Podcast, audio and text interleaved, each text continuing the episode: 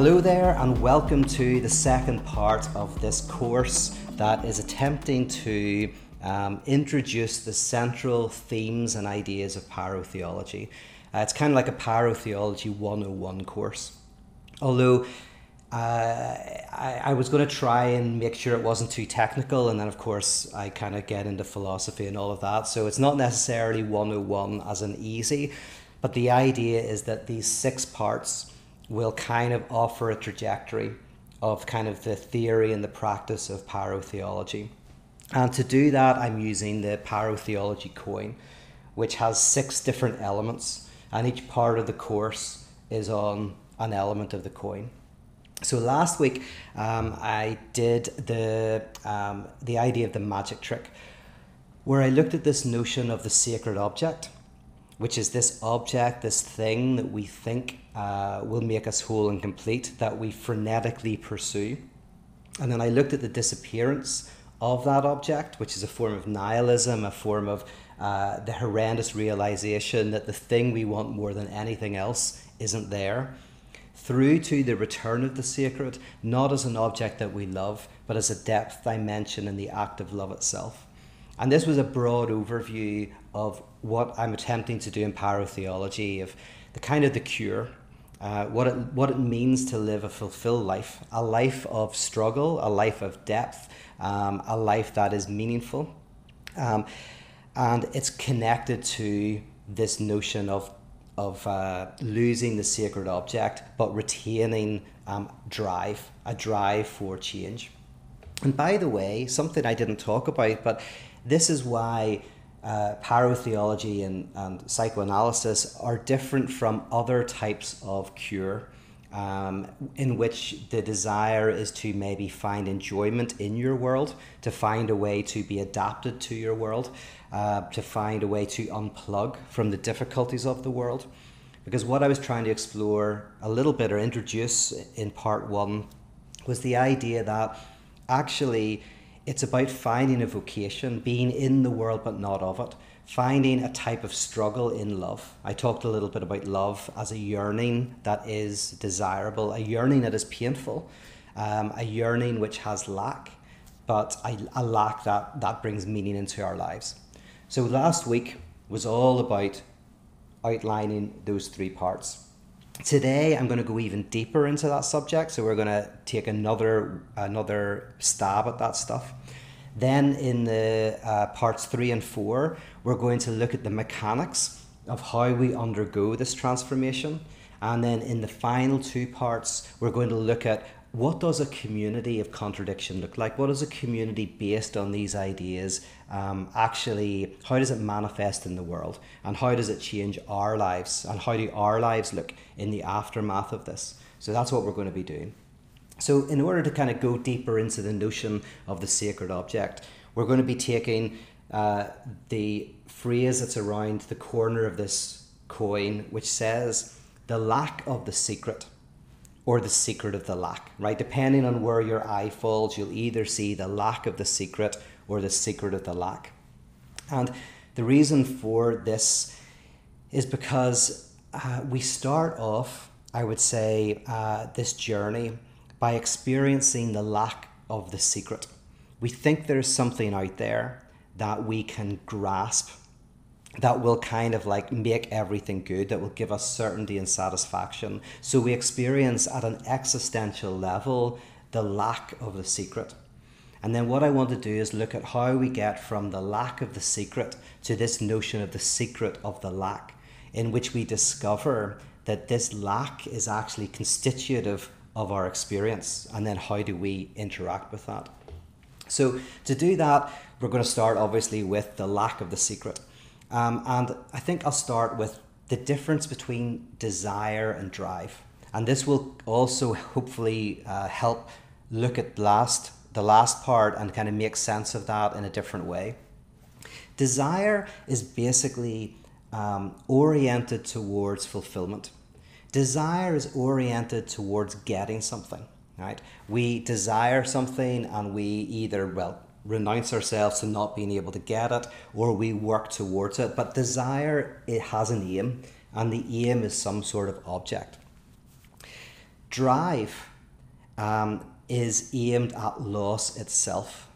Drive orients itself not around an object that you can grasp, but rather around a certain loss of an object. And that's unconscious. So desire is conscious and drive is unconscious.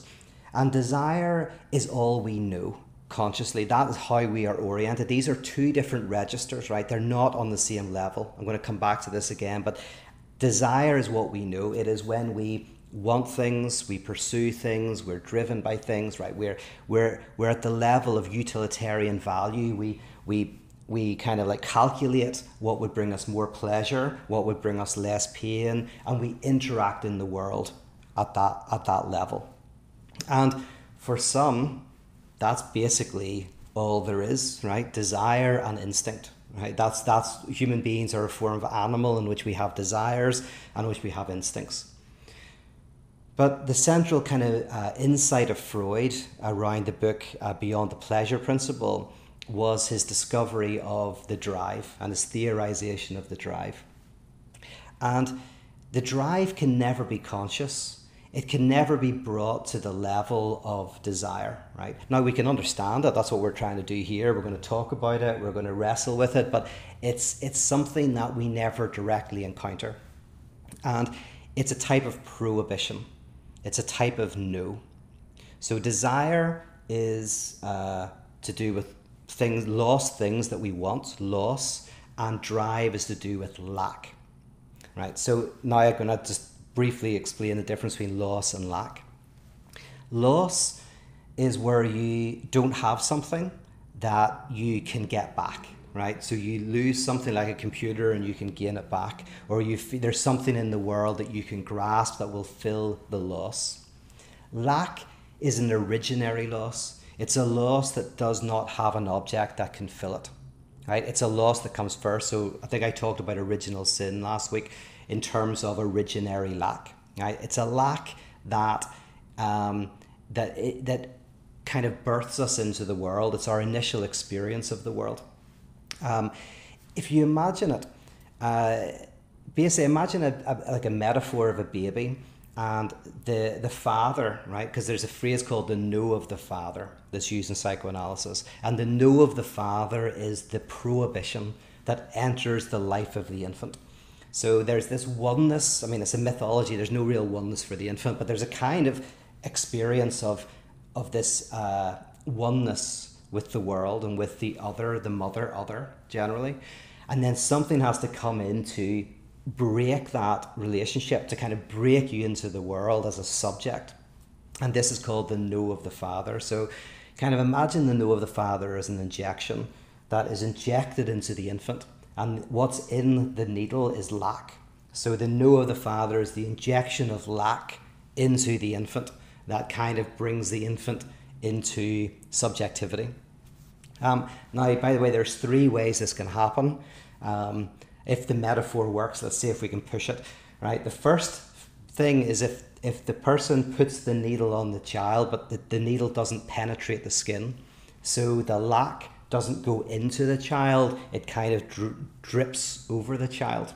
That's psychosis, where the real is kind of lack is external to you, not in you. The second way to extend the metaphor is the needle goes in, but the lack isn't strong enough, and so the body resists it, and that's perversion. And then finally, there is the needle goes in, the lack is strong enough, and that's neurosis, right? Um, but each of these is a type of a lack is introduced to the infant that separates you from the world and from yourself because you can start to talk about yourself as another, right? You look at your brother, your sister, you look at others, you see yourself in them. Your parents kind of say, oh, look, you're just like your brother, you're just like your sister. You begin to see yourself externally as an object. So you experience yourself as a divided subject. So, very early on, we experience this lack, not a loss, but a lack.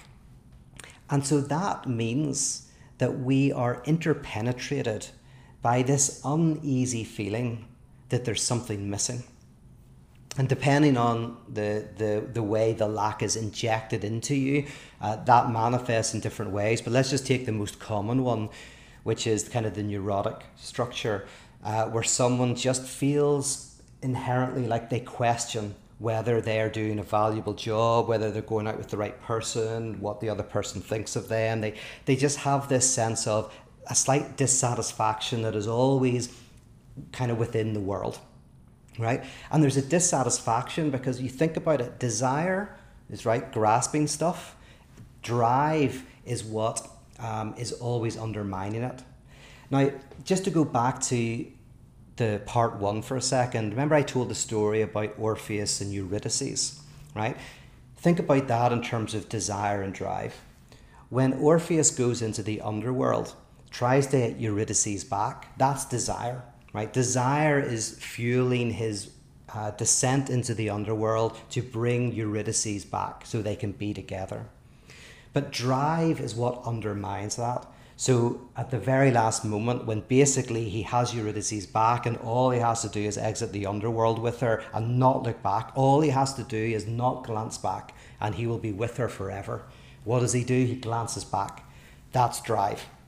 Drive is oriented at towards um, losing something, right? And as we discussed last week, it's the loss of something that makes it desirable. Sacrifice is connected with uh, value. So the more we sacrifice, the more valuable something is, or the more something is prohibited, the more value it can attain. This, uh, for Lacan, is very interesting. He connects this with what Immanuel Kant called the categorical imperative right? So for Immanuel Kant, there is the hypothetical imperative, right? A hypothetical imperative is simply uh, decisions that we make in a day to day life that have utilitarian value, right? And this is all animals have hypothetical uh, uh, imperatives. So you go, do I want to have tea or coffee? Do I want to go out with friends or stay in? Or do I want to uh, go out and hunt for food today, or do I have enough and I don't have to do that, right? All of these are hypothetical imperatives.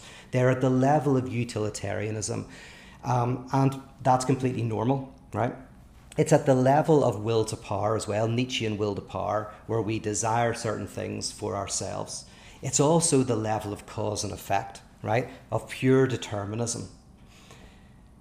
But then Immanuel Kant talks about the categorical imperative. And for Kant, this is key to freedom. The, the reason why humans are free is because they experience a categorical imperative.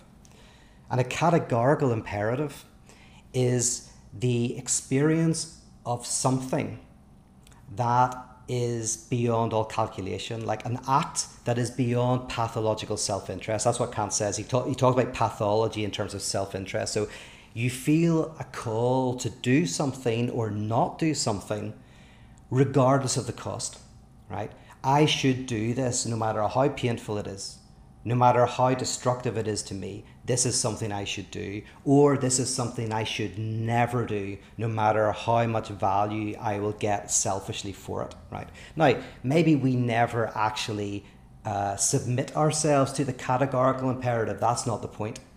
The point is that we experience the categorical imperative. And for Lacan, this is key because the, the categorical imperative is intimately intertwined with the prohibition, with lack, right? Because the lack generates an excessive desire for objects in the world, not just a kind of a reasonable desires or even unreasonable desires, but absolutely transcendental desires. Desires which is drive for something in which you will sacrifice everything for. Um, now, what Lacan does very cleverly here is he says there's two kind of way, two people who talk about this, and they're very different, right? There's Kant, Immanuel Kant, who talks about the categorical imperative, which means this ethical call to do something no matter what the cost. And then the Marquis de Sade, who talks about an evil that is, he calls it, he says, the, the destructive nature or the destructive reality of nature right? We all see the destructive reality of nature. But de Sade then talks about a destructive act that destroys nature itself. And basically, what de Sade does is he articulates a type of evil that is actually divorced from any utilitarian benefit right? We all think of criminals as doing things selfishly. So, the typical Hollywood movie, the criminal is doing the crime because they want money, they want uh, revenge, they want something. There is a motive, right? Um, and so, in a way, this is why G.K. Chesterton says criminals are conservative because he says criminals don't destroy the very framework of the law like they do want to do away with private property. They just want more private property for themselves, right? So they're willing to commit a crime within the system, not a crime against the system itself. Uh, and, and de Sade is talking about the latter, a crime against the system itself. Now, Hollywood sometimes kind of creates enemies that are like this. So the, probably the two most obvious ones are the alien and aliens, right? Which is this all-consuming kind of utterly destructive force that does it for no selfish reasons. It's not even like an animal protecting itself, it will destroy itself in order to destroy the other. Oh, yeah, then there's the zombie. Let's use the zombie as well. A kind of evil force that has no utilitarian dimension to it.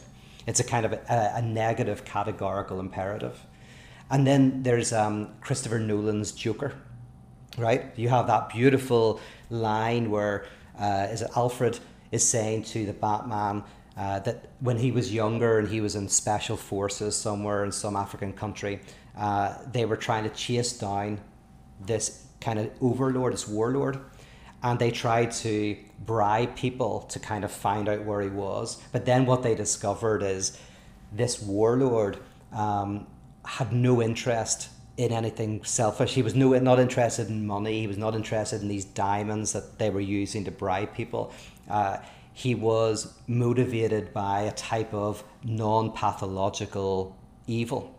And of course, that's the, the Joker who burns all the money. Who's kind of like, people can't work out his motive because, in a sense, he has no motive. He even says to Two Face, Do I look like I've got a plan? Right? In other words, do I look like I'm motivated by anything? Right? I am pure chaos.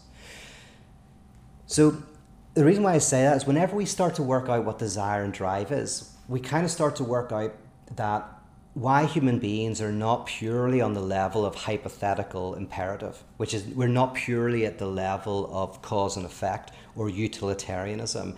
We are short circuited or we are decentered by a type of excessive desire that comes from this lack, this loss, this prohibition that says you can't have, which makes you want it.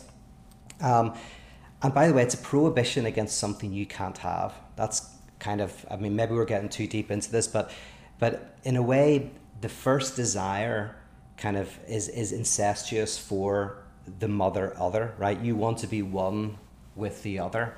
And then the prohibition comes in to say you can't, right? You can't have that oneness, right? You have to substitute that desire with other desires, right?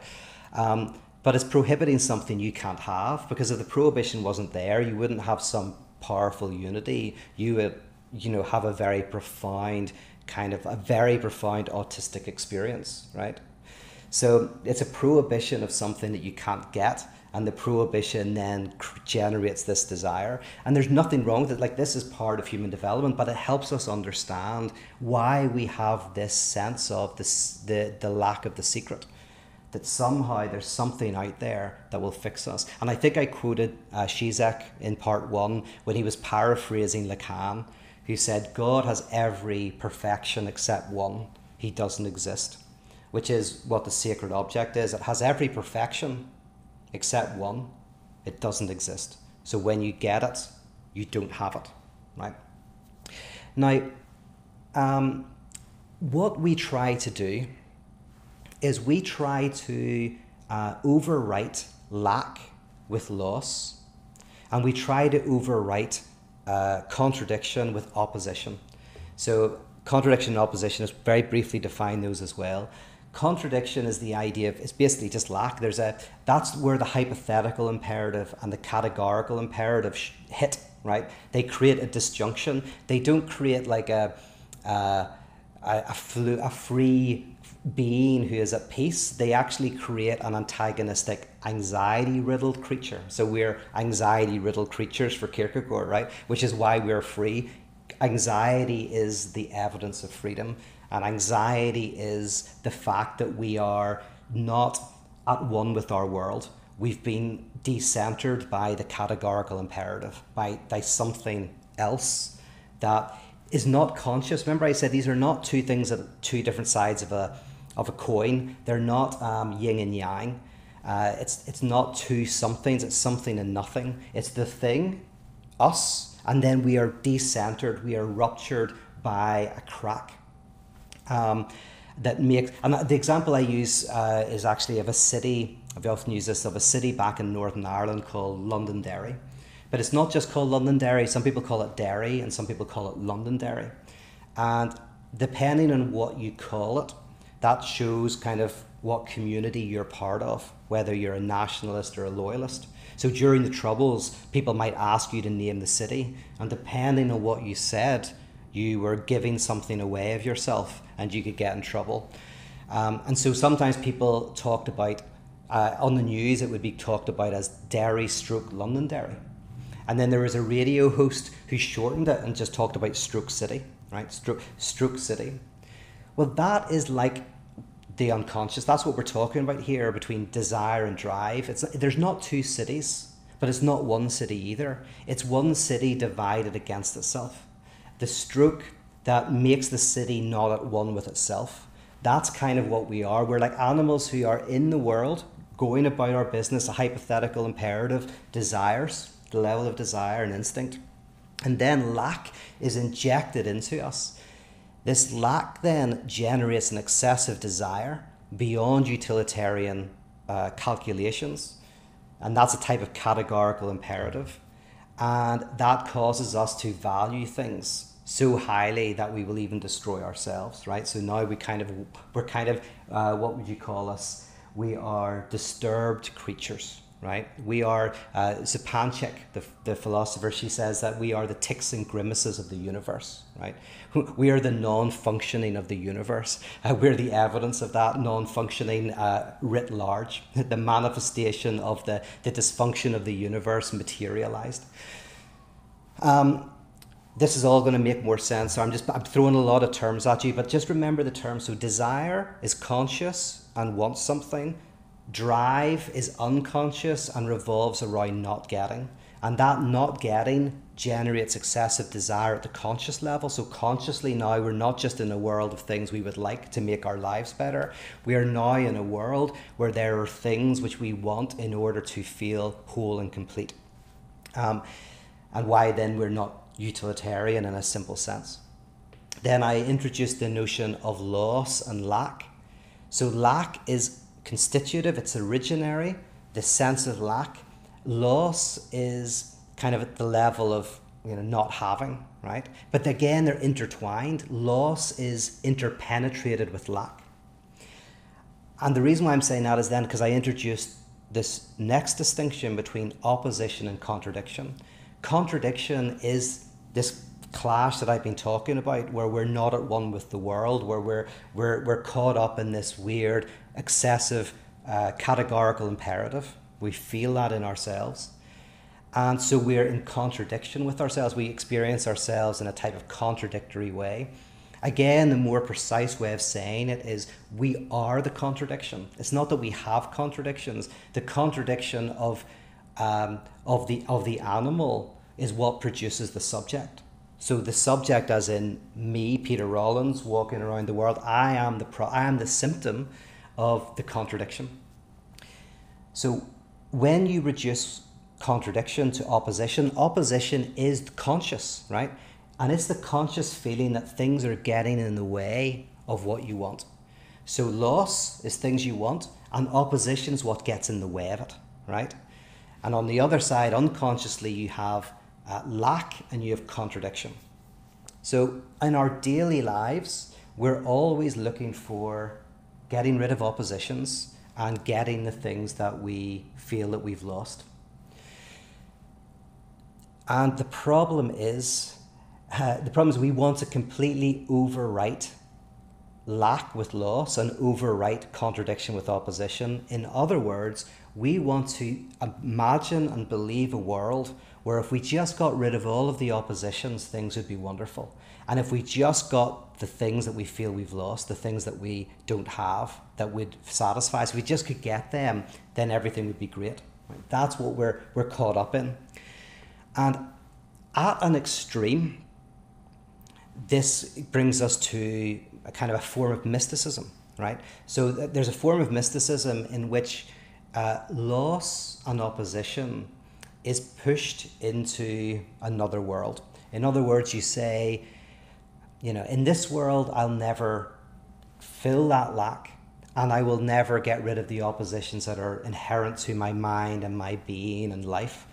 But in, in union with the one, in with the absolute after death, I will finally overcome those, right? So there's a sense in which you know this in this life so that's just basically pushing loss and opposition to an extreme place but we can also do that by saying you know a utopia hundreds of years in the future or heaven whenever we die but in whichever way we do it that is and this is progress in many ways it's taking our experience of loss and opposition and basically going like we're just going to have to live with it.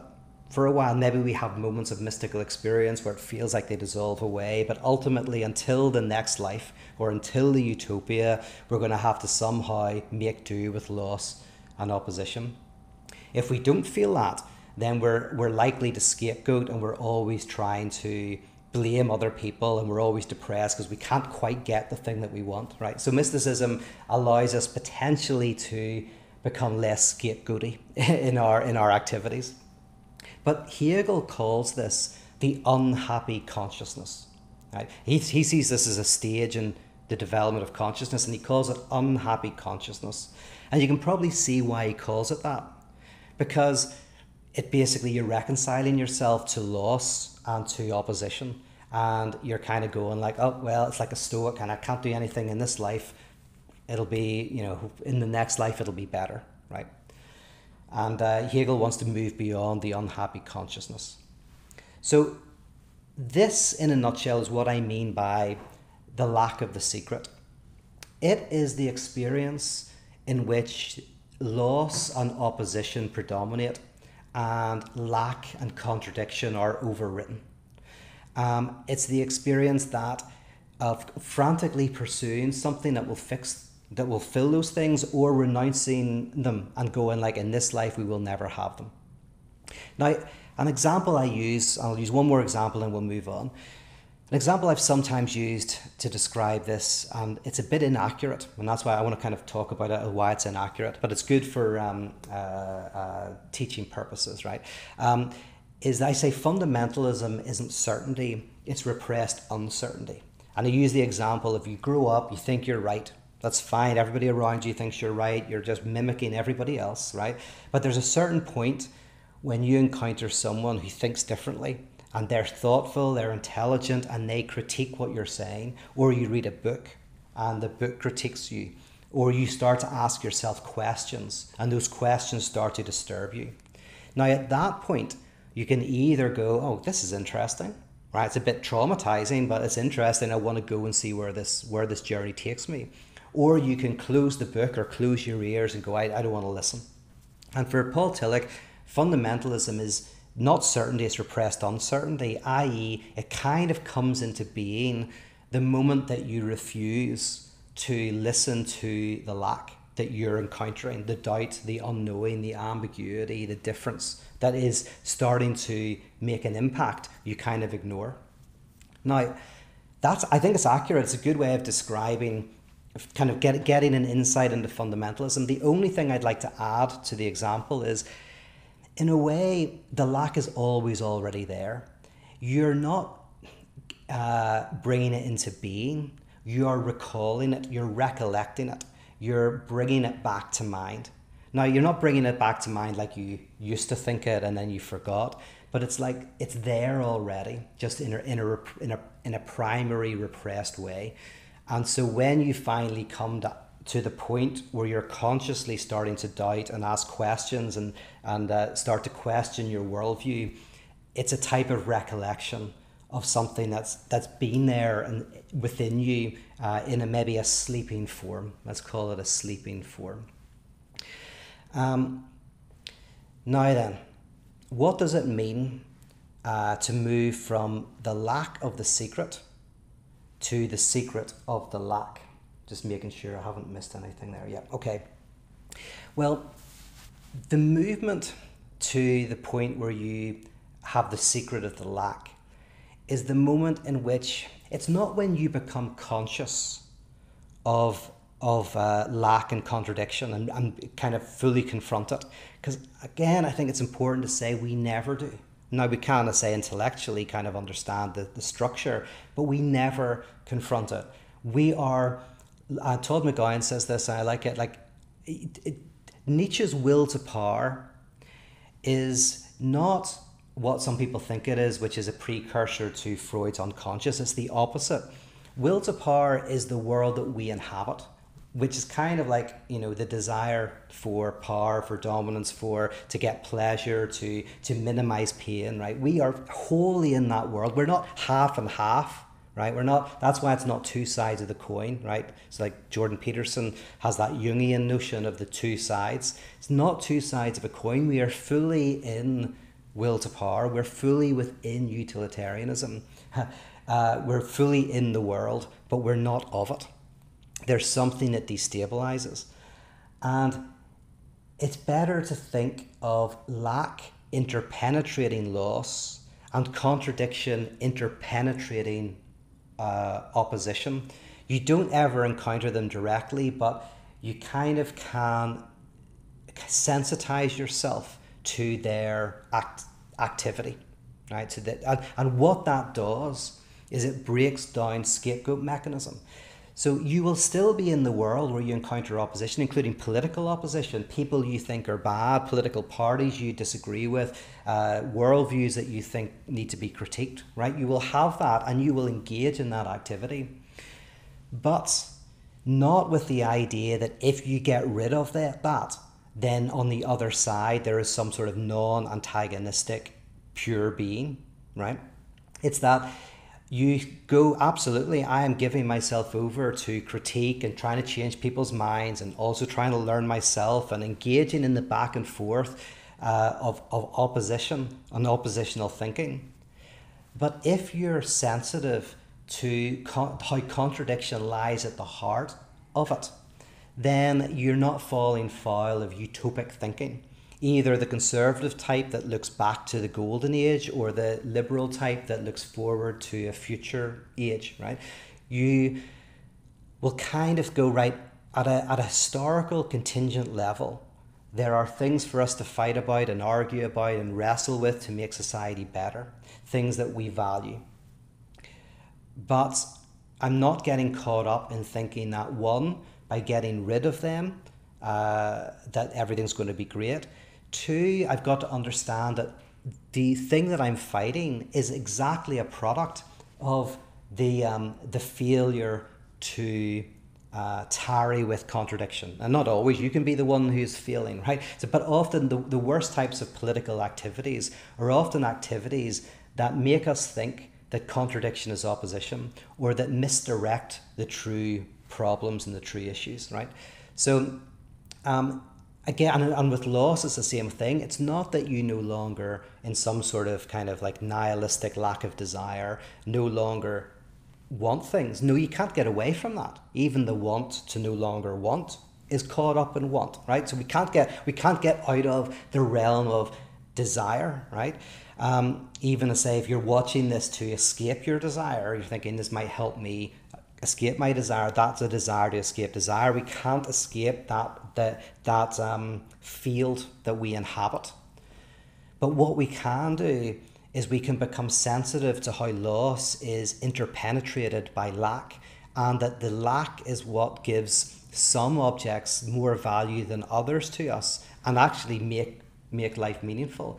And it will stop us from the negative dimension of death drive so the point here is not to get rid of drive, or what's called death drive.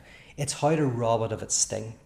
Now, I'm not going to do the theological dimension today. We're going to do that in parts three and four. But you can already potentially hear the theological dimension, right? Robbing death of its sting, and uh, the idea of the forgiveness of debt, of the, which basically means the rendering nothing of nothing, because that's what forgiveness is. If a debt, debt is a type of nothingness, it is something that needs to be filled with money.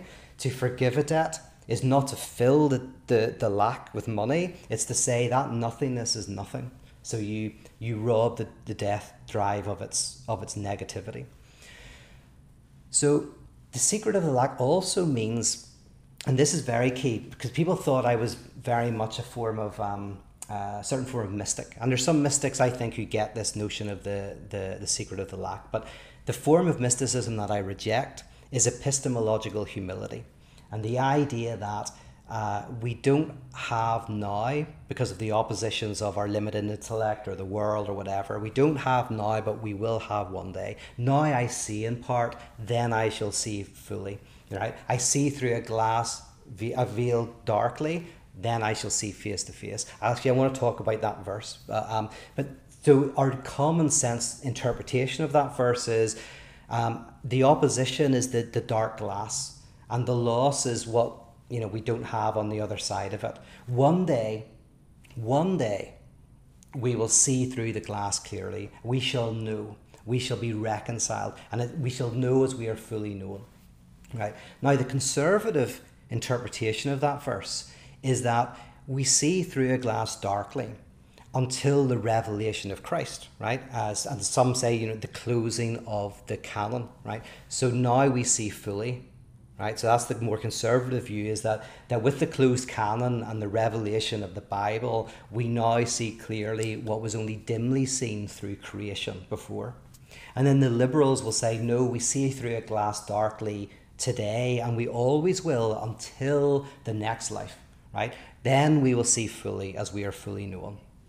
But a pyrotheological interpretation of that verse would go like this, right? and I like let's see if we can say this clearly. It's like I know in part, and I see in part, and because I know in part and I see in part, I fantasize that there is something to be fully known and fully seen. Right? The very fact that I am can't see makes me think there's something to see. Just like if you see a safe, a massive safe, you suddenly think there must be something huge behind it.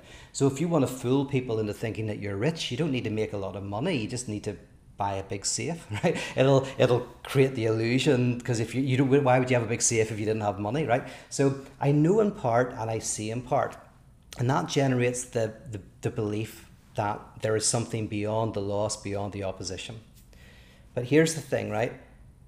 When I fully know I don't fully know what can be fully known. I fully know that nothing can be fully known. I fully see that there is something about reality that cannot be fully seen. Right? So this is what Hegel calls absolute knowledge. We're just going to kind of peel this apart a little bit. The secret of the lack is not an epistemological humility. Oh, we don't know everything in the world. Uh, we never will, or one day we might know more and more, but we'll never know everything, right? I'll never know everything about this camera. I'll never know everything about what makes up a, a speaker or a television set or whatever, right? So there's lots of things we don't know. Um, but the secret of the lack is the idea that that it's not just that there's an epistemological humility, there's, a there's a metaphysical lack at the heart of reality. There's something about reality itself that is lacking. So when we fully grasp that, we fully grasp that reality can't be fully grasped because it is incomplete. And remember that verse where it says, I shall know as I am fully known. So, what does it mean to be fully known? Well, it means to be known as, as someone who is unknowable. It means it means to fold in the unknowability of the other into what you know, right? Now, on a very, very practical level, you see this in the sciences, right? So I'm going to a few examples. Um, the move from uh, well, the philosophical example is the move from Immanuel Kant to Hegel. So for Kant, he he he proved basically that you can uh, argue for completely opposite positions in terms of whether there's freedom or fully determinism, whether God exists or God doesn't exist, whether the, the universe can be indivisibly split and split and split, or whether you'll get to um, something that's indivisible. Uh, and also, um, uh, so freedom, necessity, God knows, oh yes, and whether the universe has a beginning or whether it doesn't, right? And these are called antinomies. And so for Kant, he said, when we use reason at its purest, we, we get to these contradictions. Therefore, reason does not give us insight into reality, into the real. And Hegel came along and he agreed with Kant. And the only difference he made was he said, but that's exactly why it does give us insight into reality, because reality itself is contradictory, right?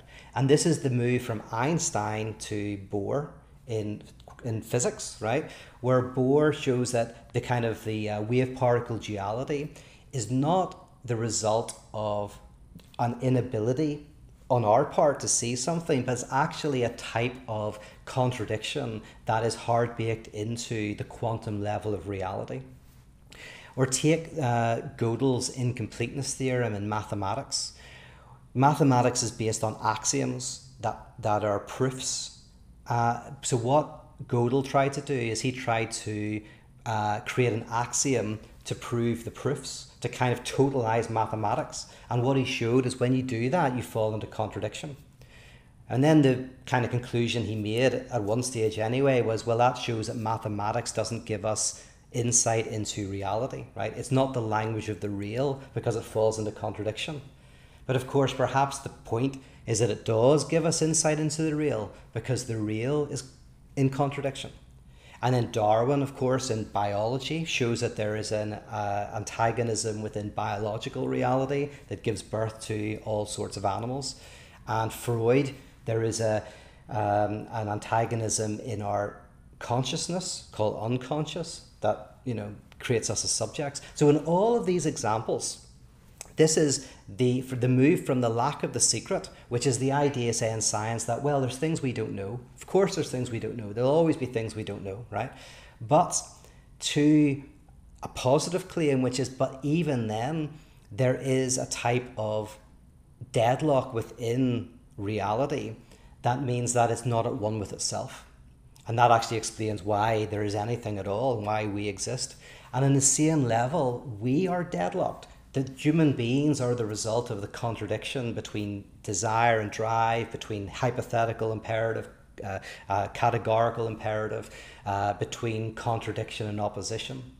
And this all means that there's no getting over it, there's no getting away from it, right? There's no drug that will take away drive entirely uh, without giving you, without throwing you into an, an abyss of your own kind of uh, kind of as a highly autistic kind of psychic experience.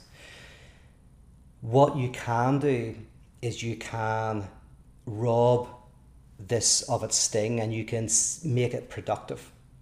And in different ways, this can be seen as the cure. In psychoanalysis, this is the cure, right? In psychoanalysis, it's, it's about coming to terms with your death drive, enjoying what you don't have, uh, kind of like um, uh, you, there's one thing that Lacan says where he says like the journey of the drive is too long for us. So sometimes where the, the the journey of the drive causes us too much suffering. We're always getting some pleasure out of not getting, but the pleasure is often incredibly painful and destructive. And so a lot of analysis is about shortening the circuit, shortening the circuit of drive, so that you still orbit around what you don't have, but in a much more productive way. Again, an example I often use is my own work when I'm talking about pyrotheology, I always feel like I'm not quite nailing it. So I always have to do more courses like this to try to nail it. But every time I do, I feel I feel like I'm not articulating it quite right. But it's that constant failure that gives me desire and also generates my work and also is productive because now a body of work around pyrotheology starts to come into existence. So the repetitive failure is both enjoyable and productive, and it, it anchors me in the world. So in psychoanalysis, it's called the cure. In politics, it's called democracy. I mean, democracy is the antagonism of society kind of made to work, you know, so there's the antagonism of all of these different people, not overcome, but rather brought into something that is productive. Um, there's uh, what other ones did I mention? Oh yeah, in um, in in philosophy, it's called absolute knowledge in Hegel. Whenever you come to realize the contradiction in reality, and and orient yourself to that, uh, I think in Christianity it's called salvation, and in economics uh, it's a new form of production which could be called socialism, but I use that term uh, uh, reservedly because um, I don't necessarily mean socialism in the way that a lot of people talk about it in the popular sense. Um, but these are different ways of describing a type of uh, coming to terms with this dimension um, that underlies us. Okay, so what I've tried to do in this seminar, and I think is, you know, we've, we've kind of had, there's a lot in it, but is to start with the lack of the secret. So, at a very simple level, it's the sense in which something is missing, something isn't there, and we need to pursue it. At its extreme, we get to the point of going, we'll never find it, and we renounce it, and we kind of either uh, kind of nihilistic despair or we put it into another world. Well, we'll we'll get what we we've lost, and we'll overcome the oppositions in the next life. But there's a stage beyond that and it's where we encounter the idea that lack and contradiction is part of reality itself. And so, therefore, you can never get exactly what you want. but the failure to get it and the revolving around that failure can be what generates a depth in life. And I, do, I avoid the word happiness because it doesn't necessarily do a happy life, and happiness is a, is a terrible category anyway. This is about um, finding, uh, finding a, a meaning and a depth in your existence and one that um, is productive, right? It produces things. Um, and this, the, the movement of pyrotheology is exactly that movement from the lack of the secret uh, to the secret of the lack. Now, in the next two parts, we're going to look at how to actually make that journey. For now, I'll just look to see if you've got any questions. Um,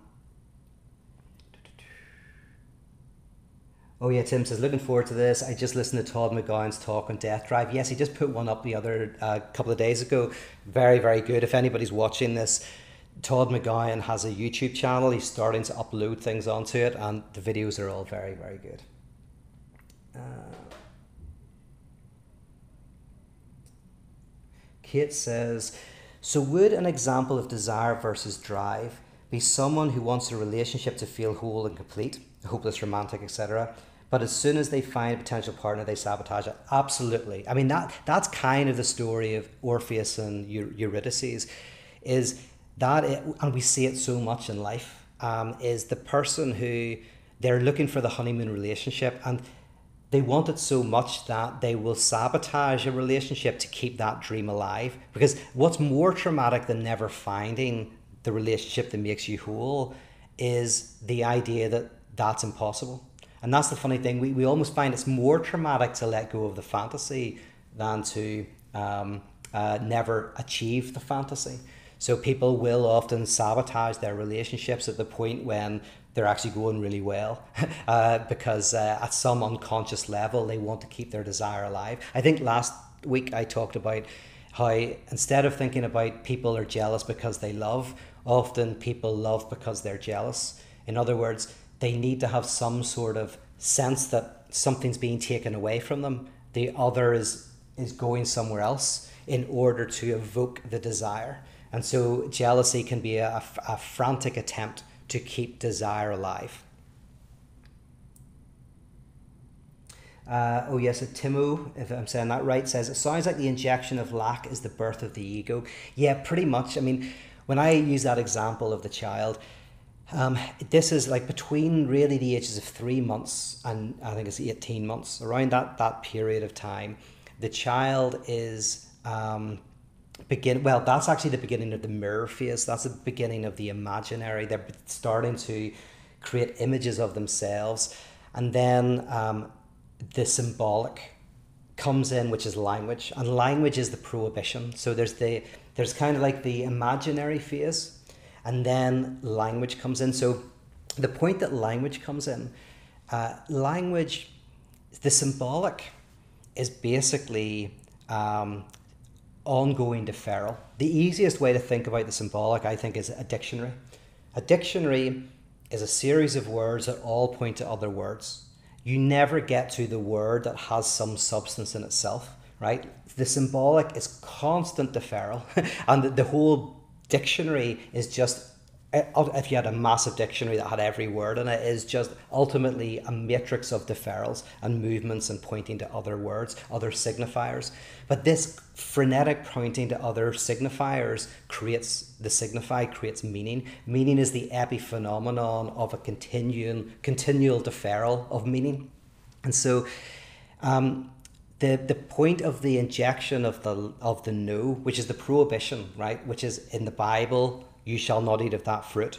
And in psychoanalysis, you have to be separate from your primary caregiver, right? That no, that lack, if it's injected properly, if it gets inside you, um, it starts your deferral, your constant deferral, your constant not getting what you want.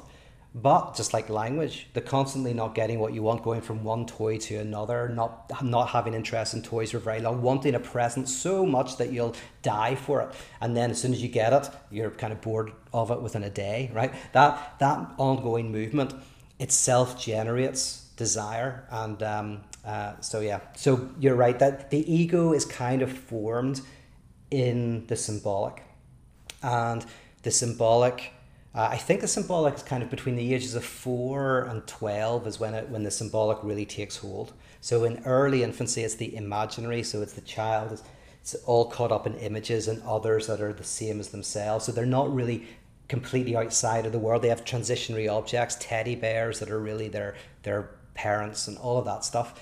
The symbolic from the age of like four to maybe 12, um, where the child learns law when to sit, when to defecate, when to eat, right? All of these rules that you learn as a child, right? You're you're integrated into prohibitions and lacks, and those prohibitions then generate excessive desires. Um, uh, see, Kate says, how does the cure compare to the Stoic idea that affirming life in spite of desires and anxieties creates joy, right? How does the cure compare to the Stoic idea that affirming life in spite of um, desires and anxieties, creates joy. So, funny thing is, right? Um, uh, Stoicism's very, very good. Stoicism is for Hegel, right? For Hegel, Stoicism is a stage in the development of consciousness, and it comes right after the master-slave dialectic. So, for for Hegel, what he's doing in his book Phenomenology of Spirit is he is charting the development of spirit, of mind, of consciousness, of self consciousness. So basically, it almost the book starts off with objects in the world, right? Just like a child starts off not by thinking about itself, but by experiencing the outer world. And then from the outer world and our frustration with the outer world, we start to uh, become conscious and then we become self conscious. And Hegel basically charts this journey. And once he gets to self consciousness, he has these four stages master slave dialectic, the stoic, the skeptic, and unhappy consciousness.